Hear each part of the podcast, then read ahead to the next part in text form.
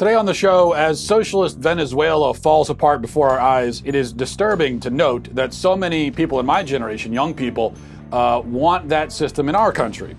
Yet, if socialism is a good system, why is it that it's destroyed every country that's tried it? We'll talk about that. Also, um, a Democratic state representative in Alabama makes something that is at once the most horrific, yet also most honest argument for abortion that you'll ever hear. Uh, we'll look at that. And what are democracy dollars? Well, they're very stupid, but um, there's more to it than that, and we'll explain that today as well on the Matt Walsh Show.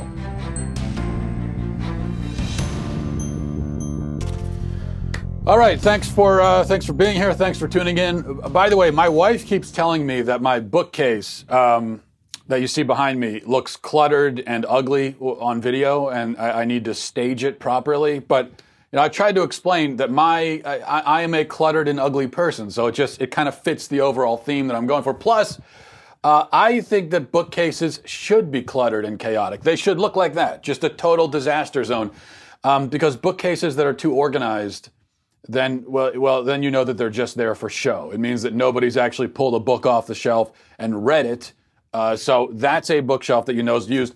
We actually have, though, a decorative bookshelf in our house. I'm, I'm, I'm, ashamed to admit. Now, I didn't choose this. This is my wife made this choice. Um, but it's, it's not my fault. But my wife staged a bookshelf downstairs with uh, like these antique books that she went out and she bought antique books at a, somewhere. I don't know where you buy and uh, and they're just decorative books. Like we don't you don't read them. We're not supposed to read them. They're just there on the shelf to look at, and so you can say, oh, those are pretty books. They're real books. I mean, you could read them. There are words inside the book, but um, you don't read them. It's just it's all decorative. So, but this is not. This bookshelf is, is functional. Um, it serves a purpose, and so I feel like it's it's uh, you know in, in, that sense it's quite it's quite beautiful. All right. Um, so a lot to talk about uh, today, or I could just talk about my bookshelf for another 30 minutes. The uh, let's let's talk first about socialism. The the socialist country of Venezuela is, uh, if you've been watching the news, is, is falling apart before our eyes. Um, it was once the wealthiest country in South America, and now after not all that long ago either, but after a couple decades of socialism, it is a failed state now. Um, and it's disturbing then when you see what's going on in Venezuela. It's disturbing to think about how many people in my generation and the generation um, after ours want to adopt that system in our country, the system that led directly to the chaos that we're seeing in Venezuela. They want that in our country. Um, it, polls show that almost half of when you combine the millennial and I guess it's Generation Z, they're the ones after us. How did that happen, by the way? We got uh, Generation X, and then millennials, and then we went right to Generation Z. How do we skip a, a letter?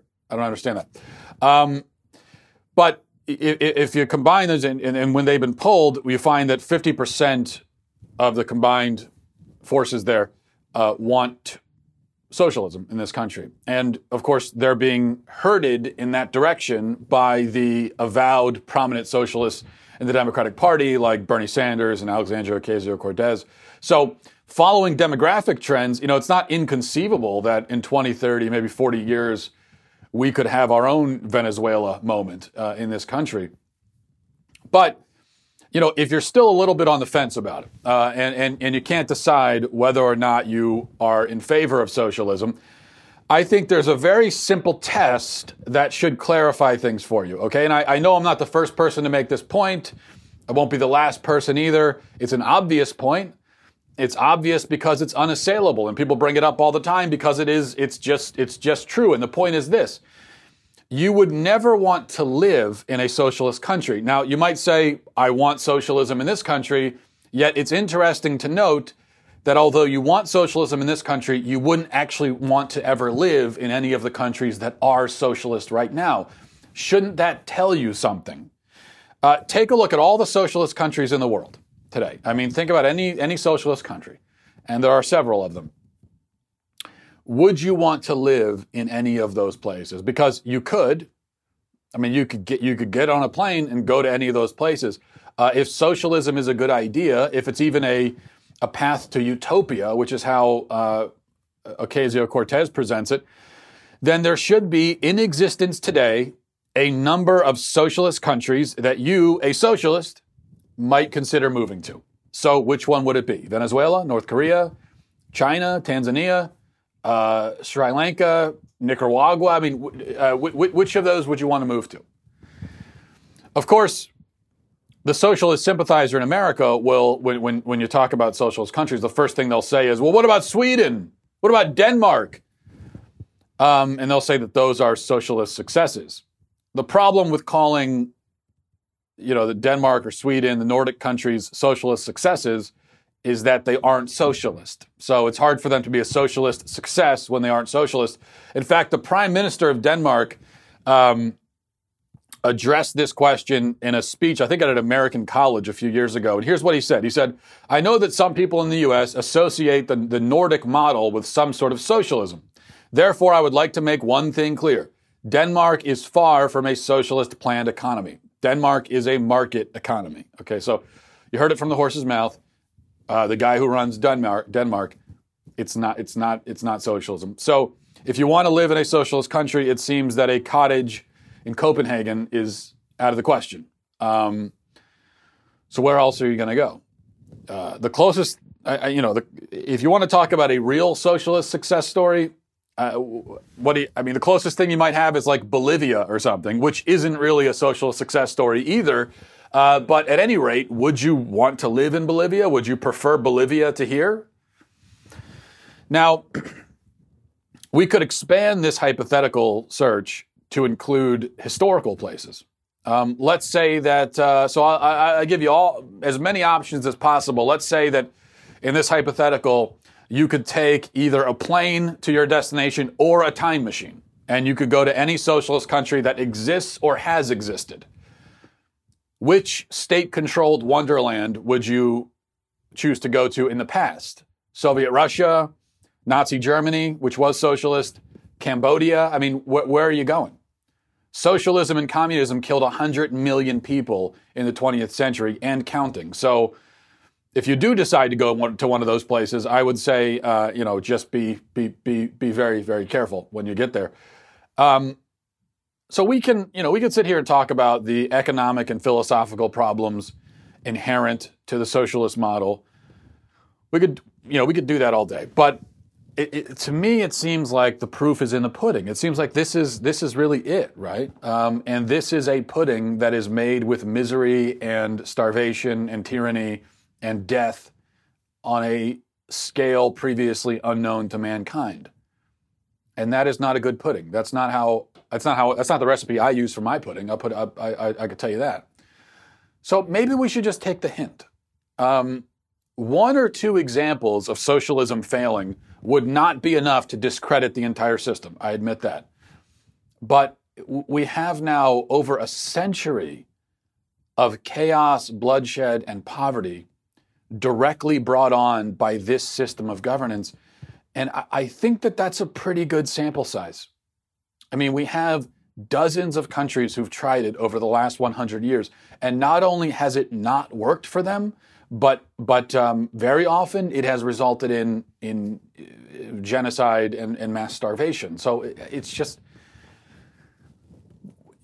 maybe take the hint is what I'm saying. And so all that's left for the socialist uh, proponent in America is to say that well, the, none of that is real socialism. It's it's it's not it's not the real. All of that, uh, none of that is real.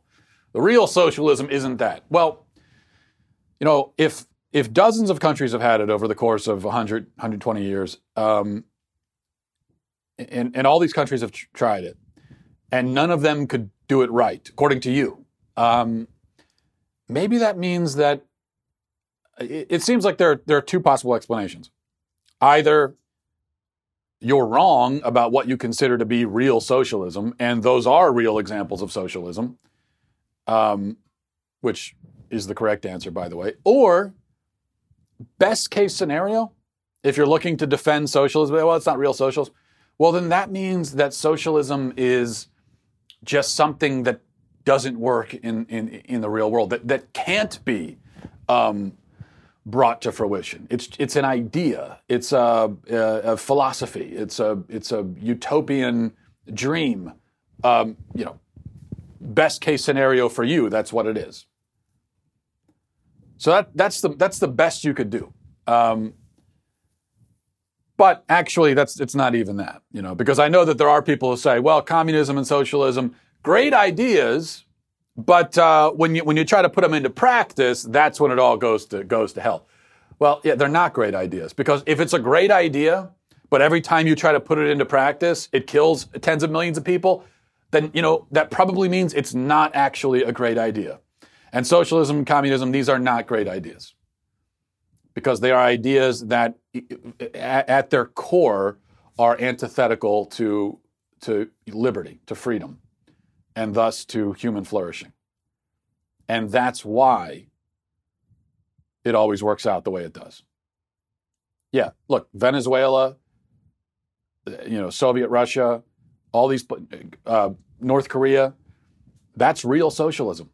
That's what socialism is. And that's what happens with socialism. Um, I, I was talking about this yesterday on Twitter. Someone, someone, uh, and you get this response all the time someone emailed me and said, said, "Oh, it's, you don't like socialism, huh? Well, so I guess you don't like uh, when the when the when the government builds roads." No, you see that the government building a road is not socialism. That's not a socialist act. It's not like the only other alternative to socialism is for the government to do nothing. I'm not saying the government should do nothing. I'm saying that the government shouldn't control everything, which is what happens under socialism yes, there are certain things in a free country, there are certain prescribed roles that the government takes on, and it does not go beyond those roles, ideally. Um, one of those is sometimes to build roads, but that is not socialism. All right. Um,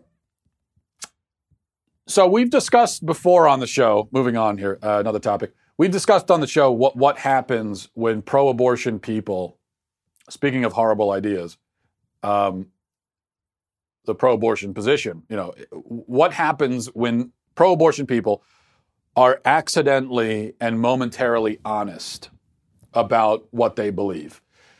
You know, the pro-abortion position usually comes to us cloaked in euphemism, cloaked in code words, propaganda, dishonesty, obfuscation, um, misleading talking points and rhetoric. That's usually the way it goes. But every once in a while, someone from that camp will take off the mask and let their true faces show. And it is a hideous face indeed. That actually happened twice this week. So let's take a look at both examples. Uh, both caught on tape. So, first, we've got Alabama State Representative John Rogers. He is railing against a wonderful bill in Alabama that would criminalize almost all abortion, um, which is which is just just awesome. But John Rogers doesn't like that very much, and um, this is the case that he makes against restricting abortion. All I'm saying to you, it ought to be a woman's choice. I'm not about to be as a male tell a woman what to do with her body. She has a right to make that decision herself. To rape or incest. Some kids are unwanted. So you kill them now, kill them later. You you bring him in the world unwanted, unloved. Then you send them to the electric chair. So you kill them now, kill them later. But the bottom line is, is that I think we should be making this decision. All right. You can kill them now, or you can kill them later. There are, uh, that was his quote, right? Um, so there are a few interesting things happening in this clip. The first is that a rambling, unintelligible psychopath, was apparently elected to office as a Democrat in Alabama. In fact, uh, I, I, looked this up. He's been reelected many times. He's been in office since, office since 1982. So 37 years for a man whose argument for abortion is we got to kill kids now or kill them later. Um, so, what does that tell you about the Democrat Party? Um, also, what does that tell you about how easy it is to be a politician? that you can have an IQ of 12 and be a bloodthirsty psychopath and and and still uh, get along swimmingly in, in your career as a politician for 37 years. The second interesting thing is that Rogers admits that these are kids. He admits that it's killing. Um, and of course, those facts are completely self evident and unavoidable, so you don't get credit for admitting them. But most pro aborts will not admit that. Um, yet he does. And you know, it's kind of like socialism. That, like I said, what does it tell you about socialism? That whenever you get a good look at it, it's horrific. Well, it's the same thing with with the pro-abortion position.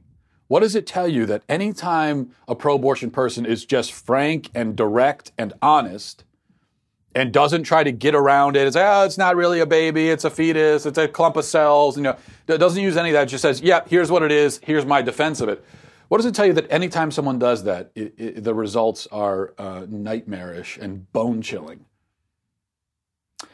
Speaking of bone chilling, and there was another random act of honesty by pro aborts this week, also caught on video. This is from the University of Texas, San Antonio. Um, actually, the incident, I guess, happened sometime in April, but it just went viral this week. Pro life students on campus had set up a display called Cemetery of the Innocents, which is a display, uh, looks like a, a, cemetery, which is meant to um, remember and memorialize the innocents who are killed by abortion. Some feminists got wind of this, and um, here's what happened.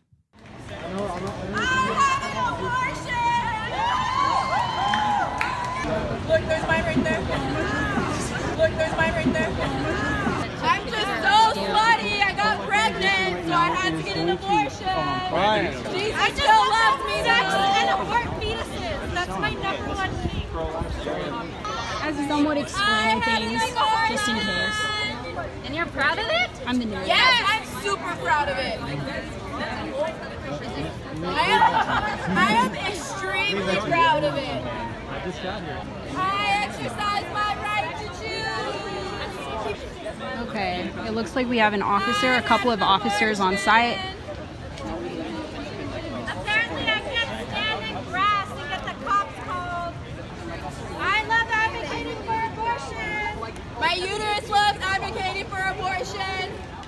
All right. Well, as I as I watched that again, I guess I should I should amend the way that I set that video up. I, I said that it's honesty, but it's not. Um, it, it's honesty in that it reveals the dark and depraved heart of pro-abortion advocacy. So it is honesty in that sense. Um, but these women who are acting proud of their abortions, these women acting so flippant about it, joking about it, um, they are they are not being honest with themselves or with us, not at all. You know what you're watching here, what you what you saw there, were broken human beings trying to convince themselves, not convince us, trying to convince themselves of what they're saying, trying desperately to stave off the guilt and self-loathing that they feel by pretend by way overcompensating. That's what's going on there. Um, you know, pro aborts like to pretend that getting an abortion is basically, uh, you know, it's just like getting a getting a filling at the dentist or something. But a normal procedure, no big deal, um, nothing to freak out about. That's what they say. Well, it's weird because if there were some whack jobs out on a street corner screaming that it's immoral and evil to get a dental procedure, would you bother going up to them with a sign and screaming, I got a dental procedure and I'm proud of it. I got a filling. I'm proud. Um, no, you wouldn't. You would roll your eyes at these people and say, these people are crazy. And, and, and you would go about your day. You're not going to, you're not going to argue with them because you know there's nothing wrong with getting a filling at the dentist. There, you know there's nothing wrong with getting your cavity um, taken care of uh, you, you, know that you don't need to argue with someone about it. You don't need to defend it. Uh, you, would have no interest in doing that. But with abortion, what you find is that these women feel the need, while while claiming that the pro-life position is crazy and it, it's just as delusional as somebody uh, railing against getting a cavity filled. While they say that, but yet they they take the time and they feel the need to grab the sign and march around saying, I'm so proud. Well, here's the thing pretty much 100% of the time, when someone is making a point of declaring how proud they are of themselves, uh, of something that they did, it means they aren't proud. Um, it- it means what it really means is they want you to be proud of them, but they want you to be proud of them because they're not proud of themselves. You know, they they they're they are not confident. You know, being being being pr- pride is confidence. Uh, and a confident person doesn't go around shouting, "Whoa! Look what I did! Isn't this great? Everyone, look! See, see how great this is! This thing that I did." Confident people don't do that because a confident person they don't need other people's approval. And if you know that you did the right thing, you don't need other people to know about it. You don't need to convince them of it. You just know that it was right. Um, so that's what's going on here. These are pitiful figures, uh, pitiful, sad, desperate, guilt-ridden people, and let's not be fooled by the by the charade, by the game they're playing, um, because it's not very convincing. All right. Um, finally, before emails, this is a report from the Daily Wire says Kirsten Gillibrand told NBC News that her first major camp- campaign plan would be called the Clean Elections Plan, and it would give, give every voter $600. She called it democracy dollars to donate to the federal candidates of their choice. Um, she explains okay, under the plan, every eligible voter would register for vouchers to donate up to 100 $100 in a primary election and $100 in a general election each cycle, either all at once or in $10 increments. Each participant would get a separate $200 pool for House, Senate, and presidential uh, contests for a maximum total of $600 for those federal offices. All right. Um, I just wanted to mention that because I, I think it's a great idea. And I really like it, I, I have to say.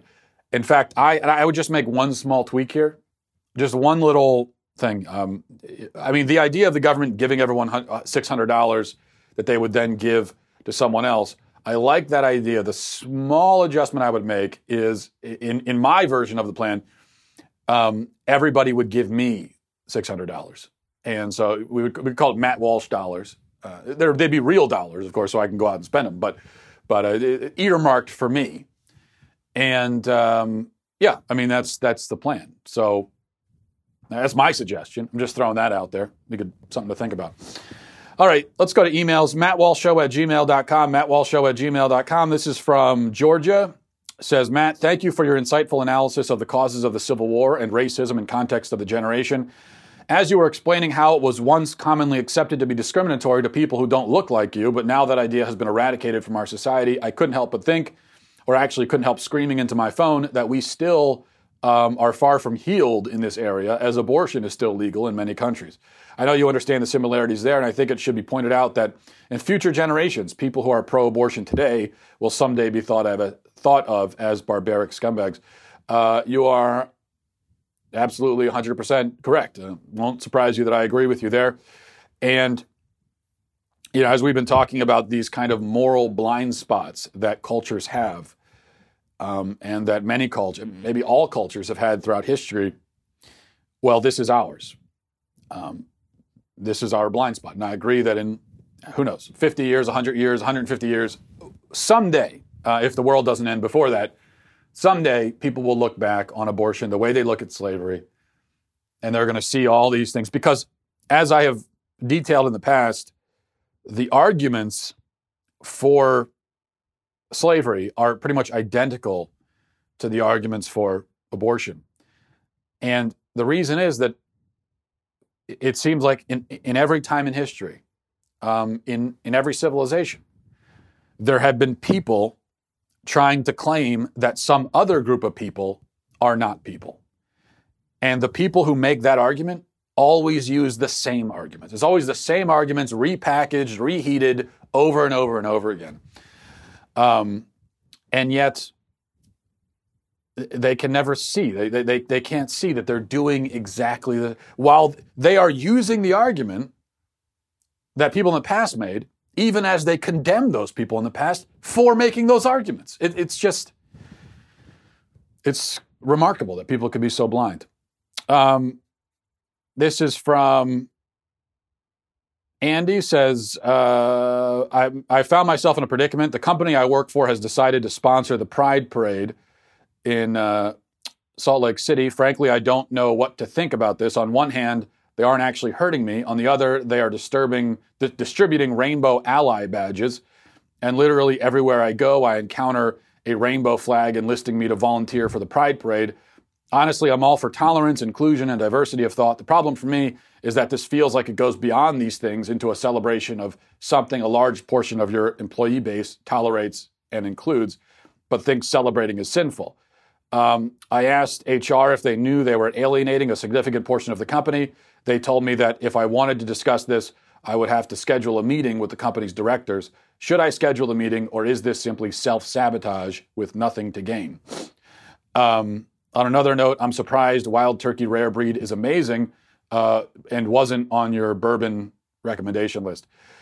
Yeah, that's a tough situation, Andy. I don't think I'm in a position to tell you what to do. Uh, you're going to have a much better feel for it than I do.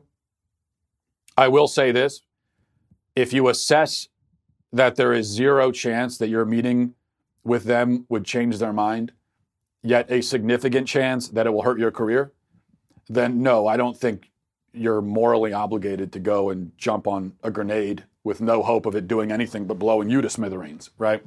Um, we aren't required to go out of our way to martyr ourselves. We're not required to do that, especially if we have a family to to support. And it, it's okay to take that into consideration. I mean, you have to take that into consideration. That's your job um, if you do have a family, and even if you don't, you got to support yourself. So. I would exercise caution and prudence, and I would take the path that seems wisest and best for your family. Um, that's just my thought. But if if there's a particular moral stand that it has has no chance in that context of resulting in any actual change but could significantly hurt you for taking it then no i don't think you need to take it. Which isn't the same thing as now if you if you were if they came to you and said, "We need you to go to the Pride Parade and uh, take part in it and volunteer or something," well, that's different. Now, now you're in a position where you have to say no, even if it means you get fired. Right? That's that anyone in that position. That's we would be required. But um, there's a difference between that and just kind of remaining silently opposed. And sometimes silence is okay. It's not. It's not like it's always cowardly. Um, I, and I get questions like this all the time with people saying, with people with these kinds of um, in these kinds of situations, and it's always the same thing. Like you don't you don't have to go around shouting your opinion all the time, basically begging to get fired. Um, I think you got to kind of choose your spots. All right, this is from Lee. Says Matt, if you were stranded on an island with a group of people and there was nothing to eat and someone died and you were starving, would you eat the dead person? That is a good question. Uh, of course, this this has actually happened before. There was a you know famous cases. There was that famous case of the rugby team in the I think it was the 1970s that they went down in the Andes uh, on, on, a plane and they were stranded. Um, they ended up eating the dead to survive. So there are two separate questions here. It seems one is what would I do, and then the other is what's the right thing to do. And those are not necessarily the same question because as for what I would do, well, you know, you don't know what you would do in a desperate situation where you're starving to death and your your survival is on the line and death is imminent and all of that. You just you don't know how you would respond. So that's a different question from objectively what's the right thing to do how should we react in that situation as for that obviously assuming that everyone agrees that it's wrong to kill someone in order to eat them i think we can all agree on that um, but dealing with, for instance, the plane crash in the Andes and people, some people survived, some died, uh, and the others were starving to death. Is it okay to eat the dead in that case? It's weird because my my visceral reaction morally is to say no, it's not okay. Even if they're already dead. Even if you'll die if you don't. Seems like it's not morally okay. But then in trying to come up with arguments to justify my visceral moral reaction, I really can't think of any good arguments. Um, my argument is basically it's gross, but that's not an argument, right? That's a reflex, not an argument. I guess the serious argument against it is that it's the it's the desecration of a corpse, and it's wrong to desecrate a corpse. But but if the intent is not to desecrate but to survive, then are we really saying that someone has a responsibility to die for the sake of respecting the body of someone who's already dead? Um, is it better to have two dead bodies than one dead body and another living by by using the dead body? Um, I guess it's hard to say that it's better for a person to die than to survive by eating the dead. And besides, as I think about it, is it really that much different from, say, using a dead person's heart or kidney or liver uh, uh, or lungs or whatever for survival in, a, in an organ transplant? If it's desecration of the dead to use a body for sustenance, wouldn't it be desecration to carve their heart out of their, you know, uh, chest cavity and put it into another person? So I can't think of a good argument that rules out eating the dead in a desperate situation, but allows for organ transplants. It, it, seems like very similar sorts of things where you are, I mean, to put it crudely, you're harvesting the dead for the sake of the living. Seems very similar. So uh, I suppose my answer is my answer is uh, is although my instinct is no, it's not right. I think intellectually, upon further reflection, in a desperate situation, when death is the only alternative, it would be okay. It seems to eat the dead. So, bon appetit. Sorry, that was an inappropriate way to finish that discussion. Um, let's see. This is from Lindsay says, Matt, I just wanted to tell you that although you aren't although you aren't as ready for prime time as some of the other personalities on the Daily Wire, I think you're by far the most interesting person on the site. Now that that felt like a backhanded compliment, uh, Lindsay. I, I uh, or maybe just a backhand straight up because inter- you know, here's the thing. Interesting means bad with women. I know that. I've learned that. I've learned a few things about women in my life, just a few, and one of them is that um, interesting is bad. And I, have learned that from my wife. Like I remember a few years ago on Christmas, uh, I got her a, uh, uh, I think it was like a bracelet that I thought was a nice bracelet. I don't know, but um, she didn't seem that enthused by it. So I said, "Oh, do you like it?" And she said, "Yeah, yeah, it's it's it's it's interesting." And I said, okay, I dropped the ball on that one. I, I did. I know that I did because interesting is not. Now, interesting for me is good. From a man, when a man says interesting, it means, oh, that's interesting. I'm interested in it. It's a, good thing. But with women, it's not. And so that's another way of saying, how dare you insult me? Um, thanks for the email, though. All right. Finally, from Brian says, uh, Dear Mr. Powerful, Just, and Supreme, Glorious, Bearded, Incredibly Intelligent, Future King and Overlord of the known universe, Matt Walsh. Finally, someone addresses me the way that I need to be addressed. Um, that is my correct pronoun, by the way.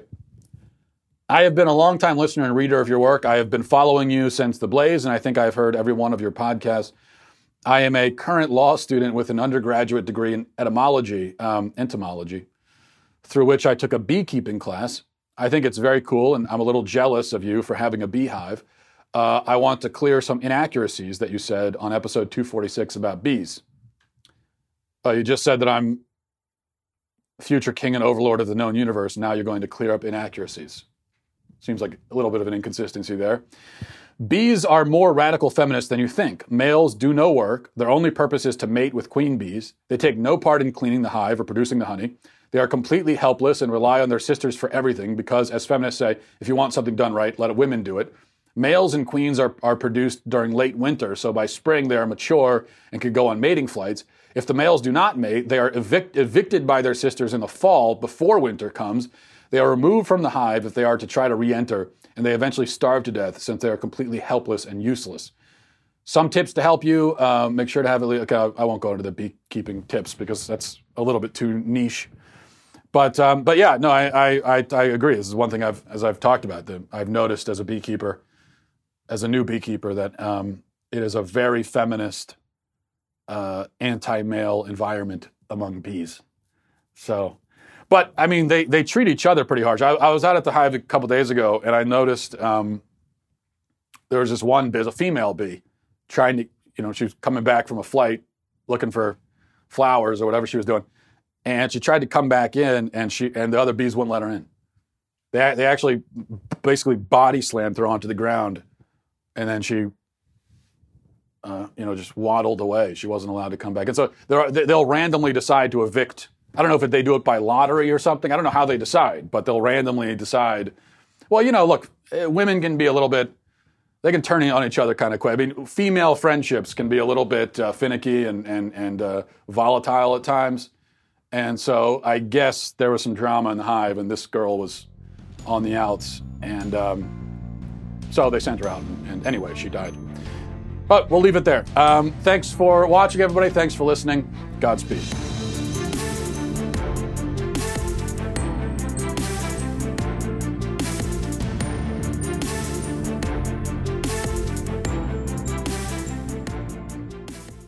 I'm Michael Knowles, host of The Michael Knowles Show. Students at Hofstra University are demanding the school tear down a statue of Thomas Jefferson. Meanwhile, a Northern California public school district wants to remove a mural of George Washington.